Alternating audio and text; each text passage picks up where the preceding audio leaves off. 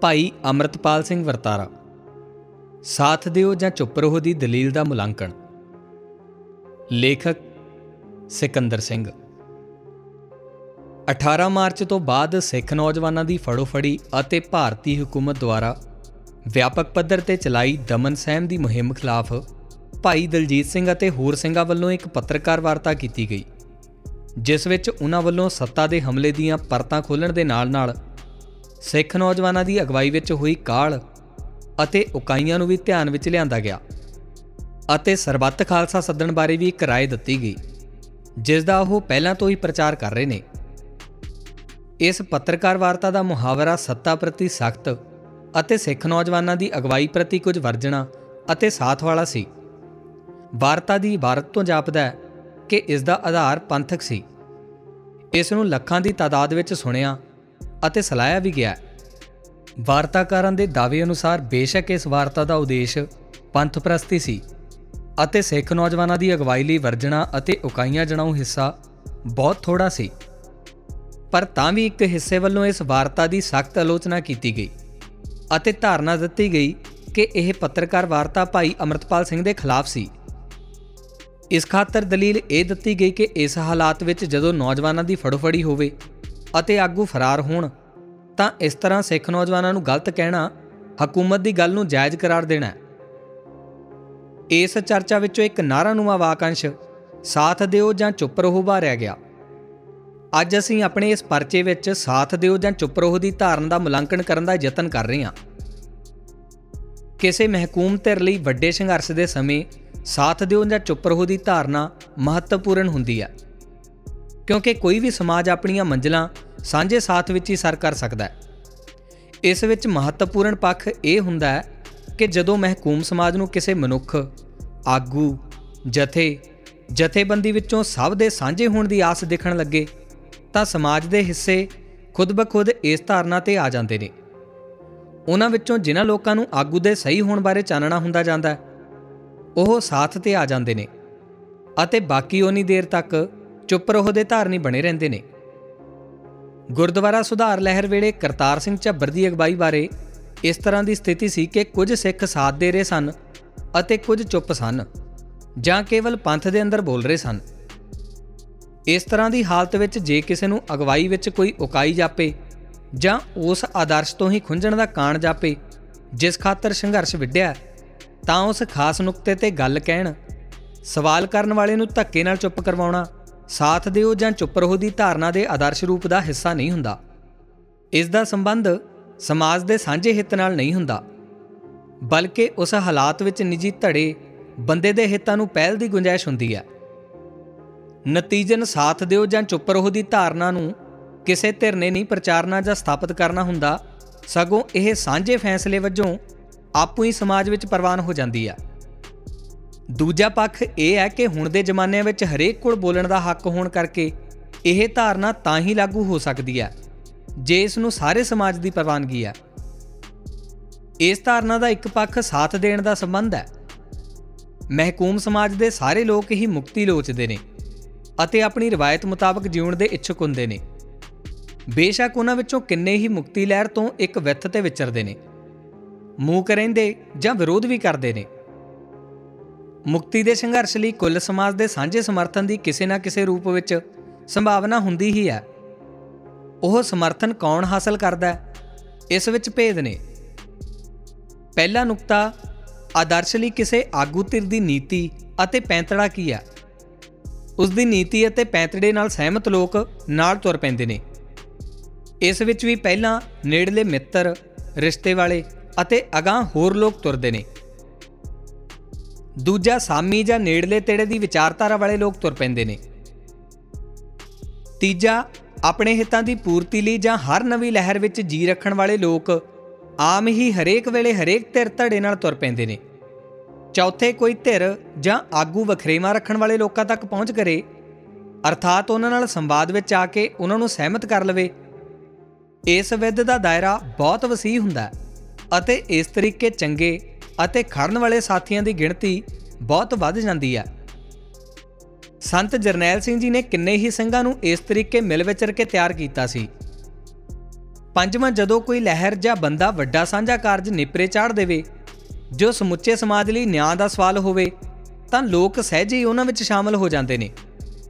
ਜਿਵੇਂ 1984 ਤੋਂ ਮਗਰੋਂ ਸੱਤਾ ਦੇ ਵੱਡੇ ਥੰਮ ਸਿੱਟਣ ਵਾਲੇ ਸਿੰਘਾਂ ਨੂੰ ਅਤੇ ਉਹਨਾਂ ਦੀ ਲਹਿਰ ਨੂੰ ਬਹੁਤਾਂਤ ਸਿੱਖਾਂ ਦਾ ਸਮਰਥਨ ਮਿਲਿਆ। ਉਪਰੋਕਤ ਵਿੱਚੋਂ ਪਹਿਲੇ ਤਿੰਨ ਤਰ੍ਹਾਂ ਦੇ ਸਮਰਥਨ ਤਾਂ ਆਮ ਨੇ। ਇਹ ਦਾਅਵਿਆਂ, ਵਾਅਦਿਆਂ ਜਾਂ ਮੁੱਢਲੀਆਂ ਕਾਰਵਾਈਆਂ ਨਾਲ ਹੀ ਮਿਲ ਜਾਂਦੇ ਨੇ। ਪੰਜਵੀਂ ਕਿਸਮ ਦਾ ਸਮਰਥਨ ਰੱਬੀ ਮਿਹਰ ਜਾਂ ਮੌਕੇ ਜਾਂ ਲੰਮੀ ਸਦਕ ਘਾਲਣਾ ਮਗਰੋਂ ਮਿਲਦਾ ਹੈ। ਦੁਨਿਆਵੀ ਪੱਧਰ ਤੇ ਰਾਜਸੀ ਸਮਾਜੀ ਲਹਿਰਾਂ ਅਤੇ ਸੰਘਰਸ਼ਾਂ ਲਈ ਵਧੇਰੇ ਕਾਰਗਰ ਤਰੀਕਾ ਚੌਥੀ ਤਰ੍ਹਾਂ ਦੇ ਸਮਰਥਨ ਵਿੱਚ ਹੀ ਲੁਕਿਆ ਭਾਈ ਅਮਰਤਪਾਲ ਸਿੰਘ ਦੇ ਪ੍ਰਸੰਗ ਵਿੱਚ ਜੇ ਵੱਧ ਤੋਂ ਵੱਧ ਵੀ ਅੰਕੀਏ ਤਾਂ ਪਹਿਲੀ ਤਿੰਨ ਤਰ੍ਹਾਂ ਦੇ ਸਾਥ ਹੀ ਆਇਦ ਨੇ। ਉਹ ਵੀ ਪੂਰੇ ਨਹੀਂ ਕਹੇ ਜਾ ਸਕਦੇ। ਪੰਜਵਾਂ ਨੁਕਤਾ ਇੱਥੇ ਲਾਗੂ ਹੀ ਨਹੀਂ ਅਤੇ ਚੌਥੇ ਲਈ ਅਮਰਤਪਾਲ ਸਿੰਘ ਦੇ ਯਤਨ ਸਾਹਮਣੇ ਨਹੀਂ ਆਏ। ਬਲਕਿ ਸੰਵਾਦੀ ਤਰੀਕੇ ਅਤੇ ਮਿਲ ਬੈਠ ਕੇ ਸਹਿਮਤੀ ਬਣਾਉਣ ਅਤੇ ਸਿੱਖਾਂ ਦੀ ਮੁਕਤੀ ਲਈ ਪਿੜ ਵਿੱਚ ਪਹਿਲਾਂ ਹਾਜ਼ਰ ਲੋਕਾਂ ਤੱਕ ਪਹੁੰਚ ਕਰਨ ਦਾ ਉਸ ਨੇ ਐਲਾਨੀਆ ਵਿਰੋਧ ਕੀਤਾ। ਉਹਨਾਂ ਦੇ ਸਮਰਥਕਾਂ ਨੇ ਬਿਜਲ ਸਾਥ ਉੱਪਰ ਲੋਕਾਂ ਨੂੰ ਸਮਰਥਨ ਦੇਣ ਦੇ ਆਦੇਸ਼ਨੂਮਾ مشਵਰੇ ਦੇਣੇ ਸ਼ੁਰੂ ਕਰ ਦਿੱਤੇ। ਜਿਸ ਦੌਰਾਨ ਉਹ ਸਮਰਥਨ ਲੈਣ ਵਿੱਚ ਬੇਸ਼ੱਕ ਸਫਲ ਨਾ ਹੋਏ, ਪਰ ਉਹਨਾਂ ਨੇ ਚੁੱਪ ਕਰਾਉਣ ਵਿੱਚ ਜ਼ਰੂਰ ਕੁਝ ਸਫਲਤਾ ਹਾਸਲ ਕੀਤੀ। ਇਹਨਾਂ ਕਾਲੇ ਸਮਰਥਕਾਂ ਨੇ ਕਿਸੇ ਨੂੰ ਵੇਖਣ ਵਿਚਾਰਨ ਦਾ ਮੌਕਾ ਵੀ ਨਹੀਂ ਦਿੱਤਾ। ਅਮਰਤਪਾਲ ਸਿੰਘ ਸਾਥ ਦੇ ਉਹਦੇ ਵੱਡੇ ਪ੍ਰਸੰਗ ਨੂੰ ਤਾਂ ਖੁਦ ਹੀ ਰੱਦ ਕਰ ਗਏ ਸਨ। ਤਾਂ ਉਹਨਾਂ ਕੋਲ ਦੂਜਿਆਂ ਨੂੰ ਚੁੱਪ ਰਹੋ ਕਹਿਣ ਦਾ ਪਾਕੀ ਬਚਿਆ, ਜਿਸ ਲਈ ਉਹਨਾਂ ਦੇ ਸਮਰਥਕਾਂ ਨੇ ਬਹੁਤ ਉੱਚੀ ਸੁਰ ਵਿੱਚ ਆਪਣਾ ਪ੍ਰਵਚਨ ਖੜਾ ਕੀਤਾ। ਉਹਨਾਂ ਦਾ ਭਰਪੂਰ ਸਮਰਥਨ ਕਰਨ ਵਾਲੇ ਲੋਕ ਵੀ ਇਸ ਪ੍ਰਵਚਨ ਦਾ ਸ਼ਿਕਾਰ ਹੋਏ। ਜਿਵੇਂ ਸਰਦਾਰ ਅਤਿੰਦਰਪਾਲ ਸਿੰਘ ਖਾਲਸਤਾਨੀ ਹੋਰਾਂ ਨੇ ਭਰਪੂਰ ਸਮਰਥਨ ਦਿੱਤਾ। ਅਖੀਰ ਉਹਨਾਂ ਨੂੰ ਵੀ ਅਸਹਿਮਤੀ ਜ਼ਾਹਰ ਕਰਨ ਬਦਲੇ ਚੁੱਪ ਰਹੋ ਦੀ ਧਾਰਨਾ ਦਾ ਸ਼ਿਕਾਰ ਹੋਣਾ ਪਿਆ। ਅੱਗੇ ਚੁੱਪ ਰਹੋ ਦੀ ਧਾਰਨਾ ਬਾਰੇ ਕੁਝ ਨੁਕਤੇ ਨੇ। 18 ਮਾਰਚ ਤੋਂ ਬਾਅਦ ਸਿੱਖਾਂ ਉੱਪਰ ਹੋਏ ਹਮਲੇ ਵਿੱਚ ਕੇਵਲ ਅਮਰਤਪਾਲ ਸਿੰਘ ਜਾਂ ਉਹਨਾਂ ਦੀ ਜਥੇਬੰਦੀ ਨੂੰ ਹੀ ਨਹੀਂ, ਸਗੋਂ ਸਮੁੱਚੇ ਪੰਥ ਨੂੰ ਅਨੇਕਾਂ ਮੁਸ਼ਕਲਾਂ ਦਰਪੇਸ਼ ਆਈਆਂ। ਜਿਨ੍ਹਾਂ ਕਰਕੇ ਕੁਝ ਨੇ ਇਸ ਮਸਲੇ ਤੇ ਬੋਲਣ ਦਾ ਤਹੀਆ ਕੀਤਾ। ਜਿਨ੍ਹਾਂ ਵਿੱਚੋਂ ਇੱਕ ਭਾਈ ਦਲਜੀਤ ਸਿੰਘ ਅਤੇ ਉਹਨਾਂ ਦੇ ਸਾਥੀ ਹਨ। ਉਹਨਾਂ ਨੇ ਸਿੱਖਾਂ ਦੇ ਹਵਾਲੇ ਨਾਲ ਬਹੁਤ ਗੱਲਾਂ ਆਖੀਆਂ, ਪਰ ਜਿਨ੍ਹਾਂ ਕਰਕੇ ਉਹਨਾਂ ਨੂੰ ਚੁੱਪ ਰਹਿਣ ਲਈ ਕਿਹਾ ਗਿਆ, ਉਹ ਇਹ ਹਨ। ਪਹਿਲਾ, ਅਮਰਤਪਾਲ ਸਿੰਘ ਹਕੂਮਤ ਦਾ ਨਿਸ਼ਾਨਾ ਬਣ ਗਿਆ। ਦੂਜਾ, ਸਰਕਾਰ ਦੇ ਵਿਛਾਏ ਜਾਲ ਵਿੱਚ ਆ ਗਿਆ। ਤੀਜਾ, ਨੌਜਵਾਨਾਂ ਦਾ ਹਿੱਸਾ ਜਿਹੜਾ ਬਹੁਤ ਕਾਲਾ ਹੈ, ਬੇਸਬਰ ਹੈ। ਪਰ ਅਮਲ ਹੈ ਨਹੀਂ। ਚੌਥਾ, ਅਜੀਮ ਸ਼ਖਸੀਅਤਾਂ ਅਤੇ ਪਵਿੱਤਰ ਸੰਕਲਪਾਂ ਨੂੰ ਦੁਨਿਆਵੀ ਚਰਚਾ ਬਣਾਈ ਜਾ ਰਿਹਾ ਹੈ। ਉਹਨਾਂ ਸਮੁੱਚੇ ਪੰਥ ਨੂੰ ਹੀ ਇਕਰਜੋਈ ਕੀਤੀ ਕਿ ਸ਼ਹਾਦਤ, ਗੁਰੂ ਗ੍ਰੰਥ, ਪੰਥ, ਪਰੰਪਰਾ ਦੀ ਗੱਲ ਭੋਲੇਪਨ ਨਹੀਂ ਮੰਨਣੀ ਚਾਹੀਦੀ, ਸਗੋਂ ਟੋਕਣਾ ਚਾਹੀਦਾ ਹੈ। ਇਹ ਗੱਲ ਉਹਨਾਂ ਦੀਪ ਸਿੱਧੂ ਨੂੰ ਸ਼ਹੀਦ ਕਹਿ ਦੇਣ ਦੇ ਸੰਦਰਭ ਵਿੱਚ ਕਹੀ। ਖਾਲਿਸਤਾਨ ਜਾਂ ਸੰਤ ਜਰਨੈਲ ਸਿੰਘ ਜੀ ਦਾ ਨਾਮ ਲੈ ਕੇ ਕੋਈ ਗਲਤੀ ਕਰੇ ਤਾਂ ਟੋਕਣਾ ਚਾਹੀਦਾ ਹੈ। ਉਹਨਾਂ ਨੇ ਕਿਹਾ ਕਿ ਅਜਨਾਲਾ ਘਟਨਾ ਵਿੱਚ ਵੀ ਹਕੂਮਤ ਨੇ ਹਾਲਾਤ ਬਣਾਏ, ਜਿਸ ਵਿੱਚ ਅਮਰਤਪਾਲ ਸਿੰਘ ਆ ਗਏ ਅਤੇ ਉੱਥੇ ਸ੍ਰੀ ਗੁਰੂ ਗ੍ਰੰਥ ਸਾਹਿਬ ਜੀ ਦਾ ਸਰੂਪ ਲਿਜਾਣ ਨੂੰ ਉਹਨਾਂ ਗਲਤ ਆਖਿਆ। ਸਰਬੱਤ ਖਾਲਸਾ ਬਾਰੇ ਉਹਨਾਂ ਆਖਿਆ ਕਿ ਇਹ ਕਰਨ ਤੋਂ ਪਹਿਲਾਂ ਪੰਥਕ ਰਵਾਇਤ ਸੁਰਜੀਤ ਹੋਣੀ ਚਾਹੀਦੀ ਹੈ। ਅਰਥਾਤ ਜੇ ਫੈਸਲੇ ਗੁਰਮਤਿ ਅਨੁਸਾਰ ਨਹੀਂ ਹੋਣੇ, ਤਾਂ ਸਰਬੱਤ ਖਾਲਸੇ ਦਾ ਲਾਹਾ ਸਿੱਖਾਂ ਨੂੰ ਨਹੀਂ ਹੋਣਾ। ਉਹਨਾਂ ਨੇ ਕਿਹਾ ਕਿ ਸਿੱਖਾਂ ਵੱਲੋਂ ਪਿਛਲੇ ਸਮੇਂ ਵਿੱਚ ਹਾਸਲ ਕੀਤੀ ਸਮਰੱਥਾ ਅਤੇ ਸਮਰਥਨ ਨੂੰ ਸਰਕਾਰ ਤੋੜਨਾ ਚਾਹੁੰਦੀ ਸੀ। ਜਿਸ ਲਈ ਅਮਰਤਪਾਲ ਸਿੰਘ ਦਾ ਕਾਹਲ ਭਰਿਆ ਰਵਈਆ ਜਰੀਆ ਬਣ ਗਿਆ। ਸਰਕਾਰ ਨੇ ਹਮਲਾ ਛੋਟਾ ਕੀਤਾ ਅਤੇ ਵਿਖਾਵਾ ਜ਼ਿਆਦਾ ਕੀਤਾ। ਪੱਤਰਕਾਰ ਵਾਰਤਾ ਵਿੱਚੋਂ ਇਹਨਾਂ ਚੁਣਵੀਆਂ ਗੱਲਾਂ ਨੂੰ ਆਧਾਰ ਬਣਾ ਕੇ ਇੱਕ ਖਾਸ ਹਿੱਸੇ ਵੱਲੋਂ ਭਾਈ ਦਲਜੀਤ ਸਿੰਘ ਖਿਲਾਫ ਨਿੰਦਿਆ ਮੁਹਿੰਮ ਚਲਾਈ ਗਈ। ਇਸ ਮੁਹਿੰਮ ਦੀਆਂ ਹੋਰ ਬਹੁਤ ਸਾਰੀਆਂ ਪਰਤਾਂ ਨੇ। ਪਰ ਇੱਥੇ ਇੱਕੋ ਧਾਰਨਾ ਚੁੱਪ ਰਹੋ ਦੀ ਗੱਲ ਕਰਾਂਗੇ। ਸਿੱਖ, ਉਦਮੀ ਤੇ ਉਤਸ਼ਾਹੀ ਸਮਾਜ ਹੈ, ਜਿਸ ਵਿੱਚ ਆਜ਼ਾਦੀ ਦੀ ਚਾਹ ਧੁਰ ਅੰਦਰ ਵਸੀ ਹੋਈ ਹੈ, ਜਿਸ ਲਈ ਇੱਥੇ ਅਨੇਕਾਂ ਪ੍ਰਵਚਨ ਮੌਜੂਦ ਨੇ। ਇਹਨਾਂ ਪ੍ਰਵਚਨਾਂ ਨੂੰ ਕਰਮਸ਼ੀਲ ਅਤੇ ਵਿਚਾਰ ਦੇ ਪੱਧਰ ਤੇ ਚਲਾਈ ਰੱਖਣ ਵਾਲੇ ਅਨੇਕਾਂ ਸੱਜਣ ਅਮਰਤਪਾਲ ਸਿੰਘ ਦੀ ਆਮਦ ਤੋਂ ਪਹਿਲਾਂ ਮੌਜੂਦ ਨੇ। ਉਹਨਾਂ ਵਿੱਚੋਂ ਬਹੁਤਾ ਹਿੱਸਾ ਅਮਰਤਪਾਲ ਸਿੰਘ ਦੀ ਆਮਦ, ਤਿੱਖੀ ਸਰਗਰਮੀ, ਭਾਰਤੀ ਮੀਡੀਆ ਵਿੱਚ ਪ੍ਰਚਾਰ ਆਦ ਨੂੰ ਨੀਜ ਨਾਲ ਵੇਖਵਾਤ ਰਿਹਾ ਸੀ, ਪਰ ਚੁੱਪ ਸੀ। ਅਮਰਤਪਾਲ ਸਿੰਘ ਦੇ ਸਮਰਥਕਾਂ ਨੇ ਬੰਦਿਆਂ ਦੇ ਨਾਂ ਲੈ ਕੇ ਉਹਨਾਂ ਨੂੰ ਬਿਜਲ ਸਾਥ ਉੱਪਰ ਨਿਸ਼ਾਨਾ ਬਣਾਇਆ। ਕਿ ਬੋਲਦੇ ਕਿਉਂ ਨਹੀਂ? ਇਸ ਵਿੱਚ ਇਹ ਹੋਇਆ ਕਿ ਕੁਝ ਸੱਜਣ ਉਹਨਾਂ ਗੱਲਾਂ ਤੇ ਬੋਲਣ ਲੱਗੇ ਜਿਨ੍ਹਾਂ ਵਿੱਚ ਅਮਰਤਪਾਲ ਸਿੰਘ ਦੀ ਤਈਦ ਕੀਤੀ ਜਾ ਸਕਦੀ ਸੀ। ਕੁਝ ਨੇ ਸਿੱਧੇ ਮੱਥੇ ਸਾਥ ਦੇਣ ਲਈ ਵੀ ਕਿਹਾ, ਪਰ ਵੱਡਾ ਹਿੱਸਾ ਜੋ ਅਮਰਤਪਾਲ ਸਿੰਘ ਦੀ ਨੀਤੀ, ਪੈਂਤੜੇ ਅਤੇ ਮੁਹਾਵਰੇ ਨਾਲ ਸਹਿਮਤ ਨਹੀਂ ਸੀ, ਉਹ ਮਿਹਣਿਆਂ ਦੇ ਬਾਵਜੂਦ ਵੀ ਚੁੱਪ ਕਰ ਗਿਆ। ਪਰ ਇਸ ਹਿੱਸੇ ਨੇ ਭਾਈ ਦਲਜੀਤ ਸਿੰਘ ਅਤੇ ਸਾਥੀਆਂ ਦੁਆਰਾ ਪੱਤਰਕਾਰ ਵਾਰਤਾ ਵਿੱਚ ਕਹੀਆਂ ਗੱਲਾਂ ਦਾ ਭਰਪੂਰ ਸਮਰਥਨ ਕੀਤਾ। ਕਾਫੀ ਜ਼ਿੰਮੇਵਾਰ ਹਿੱਸੇ ਨੇ ਇਹ ਕਿਹਾ ਕਿ ਭਾਈ ਦਲਜੀਤ ਸਿੰਘ ਨੇ ਜੋ ਇਹ ਗੱਲਾਂ ਦੇਰੀ ਨਾਲ ਆਖੀਆਂ ਨੇ, ਪਹਿਲਾਂ ਆਖਣੀਆਂ ਚਾਹੀਦੀਆਂ ਸਨ। ਭਾਈ ਦਲਜੀਤ ਸਿੰਘ ਨੂੰ ਚੁੱਪ ਰਹੋ ਕਹਿਣਾ ਆਪਣੇ ਆਪ ਵਿੱਚ ਇੱਕ ਸਵਾਲ ਹੈ। ਕਿਉਂਕਿ ਸਿੱਖਾਂ ਵਿੱਚ ਭਾਈ ਦਲਜੀਤ ਸਿੰਘ ਤੋਂ ਵੱਧ ਚੁੱਪ ਰਹਿਣ ਵਾਲਾ ਆਗੂ ਲੱਭਣਾ ਮੁਸ਼ਕਲ ਹੈ। ਸਵਾਲ ਇਹ ਹੈ ਕਿ ਜੇ ਭਾਈ ਦਲਜੀਤ ਸਿੰਘ ਕੁਝ ਬੋਲ ਰਿਹਾ ਹੈ ਤਾਂ ਜ਼ਰੂਰੀ ਉਸ ਵਿੱਚ ਕੁਝ ਵਿਚਾਰਨਯੋਗ ਹੋਊ ਭਾਈ ਦਲਜੀਤ ਸਿੰਘ ਨੂੰ ਮਿਲਣ ਵਾਲੇ ਸਾਰੇ ਜਾਣਦੇ ਨੇ ਕਿ ਉਹ ਕਿਵੇਂ ਮਿਲਦਾ ਹੈ, ਕਿੰਨਾ ਕੁ ਬੋਲਦਾ ਹੈ। ਜੋ ਬੋਲਦਾ ਹੈ ਉਸ ਦਾ ਕੀ ਮਤਲਬ ਹੁੰਦਾ ਹੈ। ਭਾਈ ਦਲਜੀਤ ਸਿੰਘ ਅਤੇ ਉਹਨਾਂ ਦੇ ਸਾਥੀਆਂ ਨੇ ਐਲਾਨਿਆ ਹੋਇਆ ਕਿ ਉਹ ਕਦੇ ਕੋਈ ਅਹੁਦਾ ਨਹੀਂ ਲੈਣਗੇ, ਨਾ ਹੀ ਕਦੇ ਕੋਈ ਨਿੱਜੀ ਲਾਹਾ ਲੈਣਗੇ। ਇਸ ਤਰ੍ਹਾਂ ਦੇ ਨਿਸ਼ਕਾਮ ਬੰਦੇ ਦੇ ਬੋਲਾਂ ਨੂੰ ਉਵੇਂ ਹਲਾ-ਹਲਾ ਕਰਕੇ ਰੋਕਿਆ ਨਹੀਂ ਜਾ ਸਕਦਾ, ਜਿਵੇਂ ਬਾਕੀ ਬਹੁਤ ਲੋਕਾਂ ਨਾਲ ਕੀਤਾ ਗਿਆ। ਅਗਲਾ ਪੱਖ ਇਹ ਹੈ ਕਿ ਭਾਈ ਦਲਜੀਤ ਸਿੰਘ ਨੇ ਇਸ ਵਰਤਾਰੇ ਤੇ ਇਹ ਕੋਈ ਪਹਿਲੀ ਗੱਲ ਨਹੀਂ ਆਖੀ। ਸਗੋਂ ਉਹ ਪਹਿਲਾਂ ਵੀ ਲਗਾਤਾਰ ਸੁਚੇਤ ਕਰ ਰਹੇ ਸਨ। ਪੱਤਰਕਾਰ ਵਾਰਤਾ ਉਸ ਲਗਾਤਾਰਤਾ ਦਾ ਹੀ ਹਿੱਸਾ ਹੈ, ਜੋ ਕੁਝ ਉਹ ਪਹਿਲਾਂ ਤੋਂ ਕਰ ਆਖ ਰਹੇ ਸਨ। ਉਹਨਾਂ ਨੇ ਕੁੱਲ ਪੱਤਰਕਾਰ ਵਾਰਤਾ ਵਿੱਚ ਬਹੁਤ ਕੁਝ ਆਖਿਆ ਅਤੇ ਲੋਕਾਂ ਵੱਲੋਂ ਉਸ ਨੂੰ ਮਹੱਤਵਪੂਰਨ ਮੰਨਿਆ ਗਿਆ। ਉਹਨਾਂ ਨੇ ਇਸ ਹਮਲੇ ਨੂੰ ਭਾਈ ਅਮਰਤਪਾਲ ਸਿੰਘ ਜਾਂ ਵਾਰਸ ਪੰਜਾਬ ਦੇ ਜਥੇਬੰਦੀ ਤੋਂ ਅਗਾਹ ਚੁੱਕ ਕੇ ਸਮੁੱਚੇ ਖਾਲਸਾ ਪੰਥ, ਪੰਜਾਬ, ਸੰਤ ਜਰਨੈਲ ਸਿੰਘ ਦੀ ਛਵੀ, ਸ਼ਹੀਦਾਂ ਅਤੇ ਪੰਥ ਵਿੱਚ ਜੋ ਕੁਝ ਵੀ ਪਵਿੱਤਰ ਹੈ, ਉਸ ਉੱਪਰ ਹਮਲੇ ਵਜੋਂ ਪ੍ਰਭਾਸ਼ਿਤ ਕੀਤਾ। ਉਹਨਾਂ ਨੇ ਇਸ ਹਮਲੇ ਨੂੰ ਕਿਸਾਨ ਸੰਘਰਸ਼ ਦੀ ਸਫਲਤਾ ਨਾਲ ਜੋੜਿਆ, ਜਿਸ ਦੌਰਾਨ ਸਿੱਖਾਂ ਨੂੰ ਸਮੁੱਚੇ ਭਾਰਤ ਵਿੱਚੋਂ ਸਮਰਥਨ ਮਿਲਿਆ ਸੀ। ਉਹਨਾਂ ਨੇ ਇਸ ਹਮਲੇ ਦਾ ਦਾਇਰਾ ਵਸੀ ਕਰ ਦਿੱਤਾ, ਜੋ ਅਮਰਤਪਾਲ ਸਿੰਘ ਦੇ ਆਪਣੇ ਥਿੰਕ ਟੈਂਕ ਜਾਂ ਵਿਚਾਰਵਾਨਾਂ ਅਤੇ ਖੁਦ ਭਾਈ ਅਮਰਤਪਾਲ ਸਿੰਘ ਤੋਂ ਸੰਭਵ ਨਹੀਂ ਹੋ ਸਕਿਆ ਸੀ। ਕਿਸੇ ਆਗੂ ਦਾ ਇਹ ਮੁੱਢਲਾ ਗੁਣ ਹੁੰਦਾ ਹੈ ਕਿ ਦੁਸ਼ਮਣ ਦੇ ਹਮਲੇ ਨੂੰ ਸਮੁੱਚੀ ਕੌਮ ਦੇ ਹਮਲੇ ਵਜੋਂ ਸਮਝਾਉਣ ਲਈ ਕੀ ਤਰੀਕਾਕਾਰ ਵਰਤਦਾ ਹੈ? ਜਦ ਕਿ ਹਕੂਮਤ ਦਾ ਸਦਾ ਹੀ ਨਿਸ਼ਾਨਾ ਹੁੰਦਾ ਹੈ ਕਿ ਉਹ ਇਹ ਸਮਝ ਨਹੀਂ ਬਣ ਦੇਣਾ ਚਾਹੁੰਦੀ ਕਿ ਲੋਕ ਕਿਸੇ ਵੀ ਹਮਲੇ ਨੂੰ ਸਾਂਝਾ ਹਮਲਾ ਸਮਝਣ। ਹਕੂਮਤ ਜੂਨ 1984 ਦੇ ਹਮਲੇ ਨੂੰ ਵੀ ਕੇਵਲ ਅੱਤਵਾਦੀਆਂ ਨੂੰ ਬਾਹਰ ਕੱਢਣ ਲਈ ਆਪਰੇਸ਼ਨ ਕਹਿੰਦੀ ਸੀ ਅਤੇ ਕਹਿੰਦੀ ਹੈ। ਭਾਈ ਦਲਜੀਤ ਸਿੰਘ ਅਤੇ ਉਹਨਾਂ ਦੇ ਸਾਥੀਆਂ ਨੇ ਉਹ ਕੰਮ ਕੀਤਾ ਜਿਹੜਾ ਹੋਰ ਕਿਸੇ ਤੋਂ ਨਹੀਂ ਹੋ ਸਕਿਆ। ਇਸ ਲਈ ਸੋਚਣਾ ਬਣਦਾ ਹੈ ਕਿ ਕਿਤੇ ਭਾਈ ਦਲਜੀਤ ਸਿੰਘ ਨੂੰ ਚੁੱਪ ਰਹੋ ਕਹਿਣ ਦੀ ਥਾਂ ਸ਼ੁਕਰਾਨਾ ਕਹਿਣਾ ਤਾਂ ਨਹੀਂ ਸੀ ਬਣਦਾ। ਇਸ ਪੱਤਰਕਾਰ ਵਾਰਤਾ ਵਿੱਚ ਅਗਵਾਈ, ਸੰਘਰਸ਼ ਅਤੇ ਲੜਾਈ ਦੀ ਤਿਆਰੀ ਤੇ ਸਮਝ ਬਾਬਤ ਹੋਰ ਵੀ ਕਈ ਅਹਿਮ ਨੁਕਤੇ ਨੇ। ਪਰ ਵੱਡੇ ਵੱਡੇ ਮਿਹਣੇ ਇਲਜ਼ਾਮ ਜਰ ਜਾਣ ਵਾਲੇ ਭਾਈ ਦਲਜੀਤ ਸਿੰਘ ਕਿਉਂ ਬੋਲੇ, ਇਸ ਇੱਕੋ ਗੱਲ ਤੋਂ ਸਪਸ਼ਟ ਹੋ ਜਾਂਦਾ ਹੈ। ਚੁੱਪ ਰਹੋ ਦੀ ਧਾਰਨਾ ਦੇ ਧਾਰਨੀਆਂ ਨੂੰ ਇਹ ਗੱਲ ਵੀ ਸੋਚਣੀ ਚਾਹੀਦੀ ਹੈ ਕਿ ਪੁਲਿਸ ਵੀ ਜਿਨ੍ਹਾਂ ਨੌਜਵਾਨਾਂ ਨੂੰ ਛੱਡ ਰਹੀ ਹੈ, ਉਹਨਾਂ ਨੂੰ ਚੁੱਪ ਰਹਿਣ ਲਈ ਕਹਿ ਰਹੀ ਹੈ ਅਤੇ ਉਹ ਬੀਬੇ ਬਣ ਕੇ ਚੁੱਪ ਰਹਿ ਰਹੇ ਨੇ। ਚੁੱਪ ਰਹੋ ਦੀ ਧਾਰਨਾ ਇੱਕੋ ਸਮੇਂ ਲੜਨ ਵਾਲੇ ਦੋਵੇਂ ਪਾਸਿਓਂ ਆ ਰਹੀ ਹੈ। ਕੀ ਇਹ ਸਿੱਖ ਨੌਜਵਾਨਾਂ ਦੇ ਮਨਾਂ ਵਿੱਚ ਹਊਆ ਨਹੀਂ ਖੜਾ ਕਰ ਰਹੀ? ਕਿ ਜਿਹੜੇ ਅੱਜ ਚੁੱਪ ਹੋ ਗਏ, ਮੁੜ ਕਦੇ ਬੋਲਣ ਜੋਗੇ ਹੋਣਗੇ?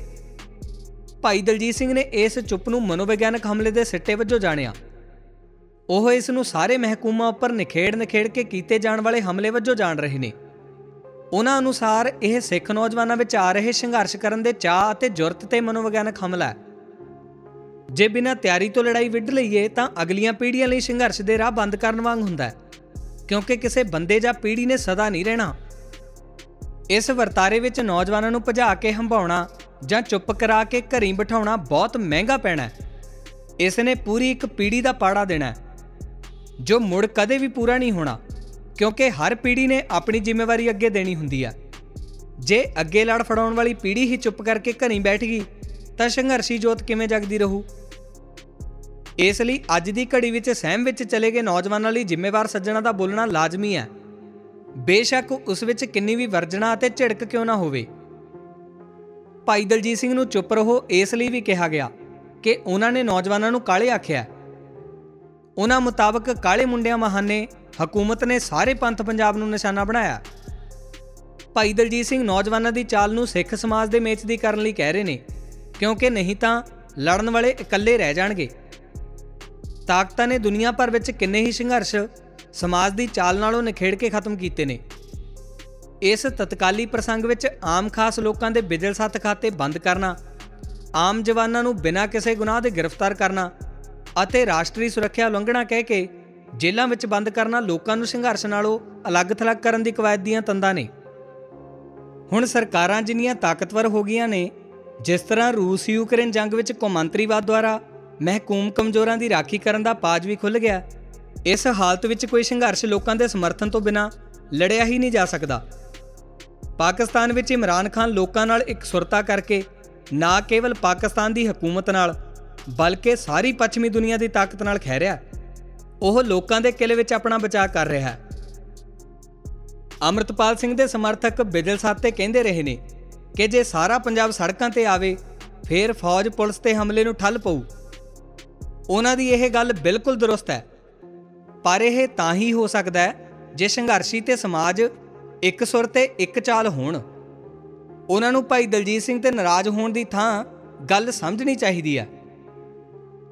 ਕਿਸੇ ਵੀ ਸੰਘਰਸ਼ ਜਾਂ ਸਮਾਜਿਕ ਨਿਆਂ ਦਾ ਧਾਰਨੀ ਹੋਣਾ ਬਹੁਤ ਜ਼ਰੂਰੀ ਹੁੰਦਾ ਹੈ। ਖਾੜਕੂ ਲਹਿਰ ਦੀ ਹਾਰ ਮਗਰੋਂ ਉਸ ਦੇ ਹਰ ਪੱਖ ਪ੍ਰਸੰਗ ਨੂੰ ਗਲਤ ਸਿੱਧ ਕਰਨ ਦੀ ਸਰਕਾਰ ਨੇ ਅਕਾਦਮਿਕ, ਪੱਤਰਕਾਰੀ, ਖੋਜ, ਪ੍ਰਚਾਰ ਅਤੇ ਅਫਵਾਹ ਆਦ ਸਭ ਤਰੀਕੇ ਵਰਤੇ। ਪਰ ਤਾਂ ਵੀ ਸਿੱਖ ਸਮਾਜ ਖਾੜਕੂ ਸੰਘਰਸ਼ ਤੇ ਮਾਣ ਕਰਦਾ ਹੈ। ਇਸ ਦੀ ਵਜ੍ਹਾ ਇਹੀ ਹੈ ਕਿ ਖਾੜਕੂਆਂ ਨੇ ਸਮਾਜਿਕ ਨਿਆਂ ਨੂੰ ਸਰਕਾਰ ਨਾਲ ਲੜਾਈ ਤੋਂ ਵੀ ਉੱਤੇ ਰੱਖਿਆ। ਸਰਕਾਰ ਨੇ ਉਹਨਾਂ ਦਾ ਲੋਕਾਂ ਨਾਲ ਸਾਵਾਂ ਨਾਤਾ ਤੋੜਨ ਲਈ ਹਰ ਵਾਹ ਲਾਈ, ਜਿਸ ਦੇ ਅਖੀਰ ਵਿੱਚ ਸਰਕਾਰ ਕੁਝ ਸਫਲ ਵੀ ਹੋ ਗਈ। ਜਿੰਨਾ ਚਿਰ ਲੋਕ ਨਾਲ ਸਨ ਉਹਨਾਂ ਚਿਰ ਸਰਕਾਰ ਦਾ ਕੋਈ ਦਾ ਨਹੀਂ ਚੱਲਿਆ। ਆਮ ਹਾਲਾਤਾਂ ਵਿੱਚ ਲੋਕਾਈ ਸੁੱਤੀ ਹੀ ਹੁੰਦੀ ਹੈ। ਚੇਤਨਾ ਜਗਾ ਕੇ ਨਾਲ ਤੋਰਨੀ ਆਗੂਆਂ ਦੀ ਜ਼ਿੰਮੇਵਾਰੀ ਹੁੰਦੀ ਹੈ। ਪਰ ਅੱਜ ਦੀ ਘੜੀ ਸਿੱਖ ਸਮਾਜ ਧਾਰਮਿਕ ਪੱਧਰ ਤੇ ਸਵਾਇਆ ਚੇਤਨ ਹੈ।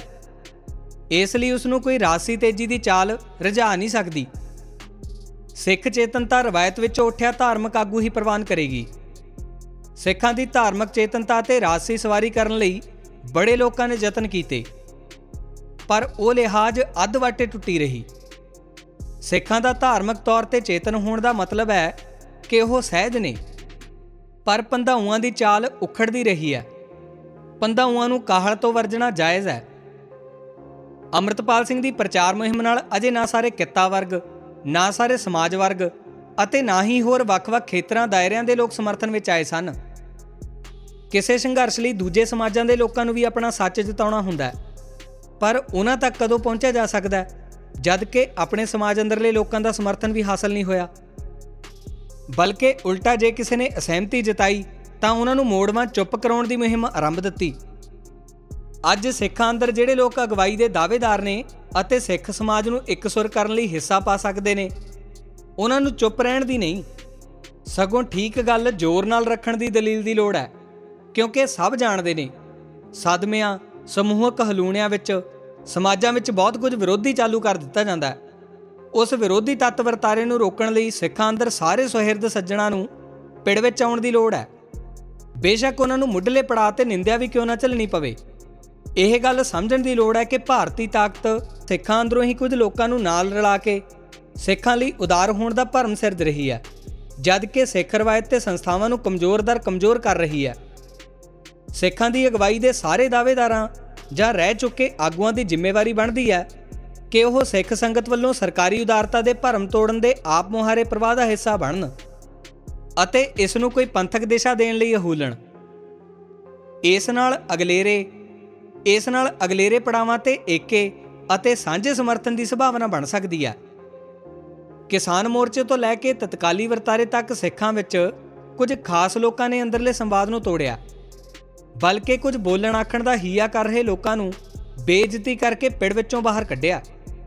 ਇਸ ਨਾਲ ਸਿੱਖਾਂ ਦਾ ਪਤਵੰਤਾ ਵਰਗ, ਜਿਹੜਾ ਪਹਿਲਾਂ ਹੀ ਸਿੱਖ ਮਸਲਿਆਂ ਤੇ ਚੁੱਪ ਰਹਿੰਦਾ ਹੋਰ ਚੁੱਪ ਕਰ ਗਿਆ, ਕਿਉਂਕਿ ਬਿਜਲ ਸੱਥ ਦੀ ਸ਼ਾਬਦਿਕ ਹਿੰਸਾ ਅਤੇ ਘੜੀਸਵੇਂ ਮੁਹਾਵਰੇ ਵਿੱਚ ਉਹ ਚੱਲ ਨਹੀਂ ਸਕਦੇ। ਕੁਝ ਕੁ ਅਪਵਾਦਾਂ ਨੂੰ ਛੱਡ ਕੇ ਸਿੱਖਾਂ ਦਾ ਵਿਦਵਾਨ ਵਰਗ ਬਿਲਕੁਲ ਚੁੱਪ ਵਰਗਾ ਹੀ ਹੈ। ਜਦ ਕਿ ਸਭ ਤੋਂ ਵਜਨਦਾਰ ਗੱਲ ਅਜੇ ਤੱਕ ਇਸ ਵਰਗ ਦੀ ਹੀ ਮੰਨੀ ਜਾਂਦੀ ਹੈ। ਭਾਰਤੀ ਸੱਤਾ ਦੀ ਹਾਮੀ ਜਾਂ ਰਾਸ਼ਟਰਵਾਦੀ, ਅਕਾਦਮਿਕਤਾ, ਪੱਤਰਕਾਰੀ, ਰਾਸ਼ਟਰਵਾਦੀ ਵਿਦਵਤਾ ਜਿਹੜੀ ਸਦਾ ਹੀ ਸਿੱਖਾਂ ਦੇ ਵਿਰੁੱਧ ਭੁਗਤਦੀ ਰਹੀ ਹੈ, ਉਹ ਆਪਣਾ ਰਾਗ ਅਲਾਪੀ ਜਾ ਰਹੀ ਹੈ। ਬਿਜਲ ਸਾਥ ਦੀ ਸ਼ਾਬਦਿਕ ਹਿੰਸਾ ਤੇ ਘੜੀਸਣ ਤੋਂ ਡਰਦੇ ਰਾਗੀ, ਢਾਡੀ ਕਥਾਕਾਰ, ਲੇਖਕ, ਵਿਦਵਾਨ ਅਤੇ ਚੰਗਾ ਅਸਰ ਰਸੂਖ ਰੱਖਣ ਵਾਲੇ ਹੋਰ ਲੋਕ ਸਿੱਖਾਂ ਦੇ ਰਾਜਸੀ ਅਤੇ ਅੰਦਰੂਨੀ ਸਵਾਲਾਂ ਤੇ ਬਿਲਕੁਲ ਚੁੱਪ ਨੇ। ਜੇ ਕਿਸੇ ਮਸਲੇ ਤੇ ਉਹਨਾਂ ਕੋਲ ਸਵਾਲ ਜਾਂ ਅਸਹਿਮਤੀ ਹੈ, ਉਹ ਨਹੀਂ ਆਖਦੇ, ਨਾ ਹੀ ਕਿਸੇ ਸੰਘਰਸ਼ ਜਾਂ ਸੰਘਰਸ਼ੀ ਦਾ ਸਾਥ ਦੇ ਰਹੇ ਨੇ। ਬਿਜਲ ਸਾਥੀ ਨਿੰਦਿਆ ਕਰਕੇ ਸਿੱਖਾਂ ਦੀ ਭਾਈਚਾਰਕ ਸੱਤਿਆ, ਭਾਵ ਸੌਫਟ ਪਾਵਰ ਅਜਾਈ ਜਾ ਰਹੀ ਹੈ। ਉਹ ਸਿੱਖਾਂ ਦੇ ਚਿਰਸਥਾਈ ਸਵਾਲਾਂ ਲਈ ਵਰਤੀ ਹੀ ਨਹੀਂ ਜਾ ਰਹੀ। ਬਿਰਤਾਂਤ ਦੀ ਜੰਗ ਵਿੱਚ ਸਿੱਖਾਂ ਦੇ ਵਿਰੋਧੀ ਉਹਨਾਂ ਨੂੰ ਕੁਝ ਕੁ ਊਣਾ ਬੋਲਣੇ ਲੋਕਾਂ ਕਰਕੇ ਅਸਭਿਅਕ ਗਰਦਾਨ ਰਹੇ ਨੇ। ਇਸ ਲਈ ਚੁੱਪ ਕਰਾਉਣ, ਖਾਸ ਕਰਕੇ ਬੇਇੱਜ਼ਤੀ ਕਰਕੇ ਚੁੱਪ ਕਰਾਉਣ ਦਾ ਵਰਤਾਰਾ ਸਿੱਖਾਂ ਨੂੰ ਬਹੁਤ ਮਹਿੰਗਾ ਪੈ ਰਿਹਾ ਹੈ। ਇਹ ਸਿੱਖਾਂ ਨੂੰ ਬਾਕੀ ਸਾਰੇ ਹਮ ਸੰਘਰਸ਼ੀਆਂ ਨਾਲੋਂ ਵੀ ਤੋੜ ਰਿਹਾ ਹੈ ਅਤੇ ਸਿੱਖਾਂ ਨੂੰ ਅੰਦਰੋਂ ਅੰਦਰੀ ਵੀ ਖੰਡਾ ਰਿਹਾ ਹੈ। ਉੱਪਰਲੀ ਸੰਖੇਪ ਜਿਹੀ ਚਰਚਾ ਤੋਂ ਅਗਲੀਆਂ ਗੱਲਾਂ ਨਿੱਤਰ ਕੇ ਸਾਹਮਣੇ ਆਈਆਂ ਨੇ। ਸਿੱਖਾਂ ਵਿੱਚ ਅਸਹਿਮਤੀਆਂ ਜਾਂ ਵਿਰੋਧਾਂ ਨੂੰ ਚੁੱਪ ਕਰਾਉਣ ਦੀ ਦਲੀਲ ਪੰਜਾਬ ਦੇ ਮੂਲ ਮੁਹਾਵਰੇ ਤੋਂ ਉਲਟ ਹੈ।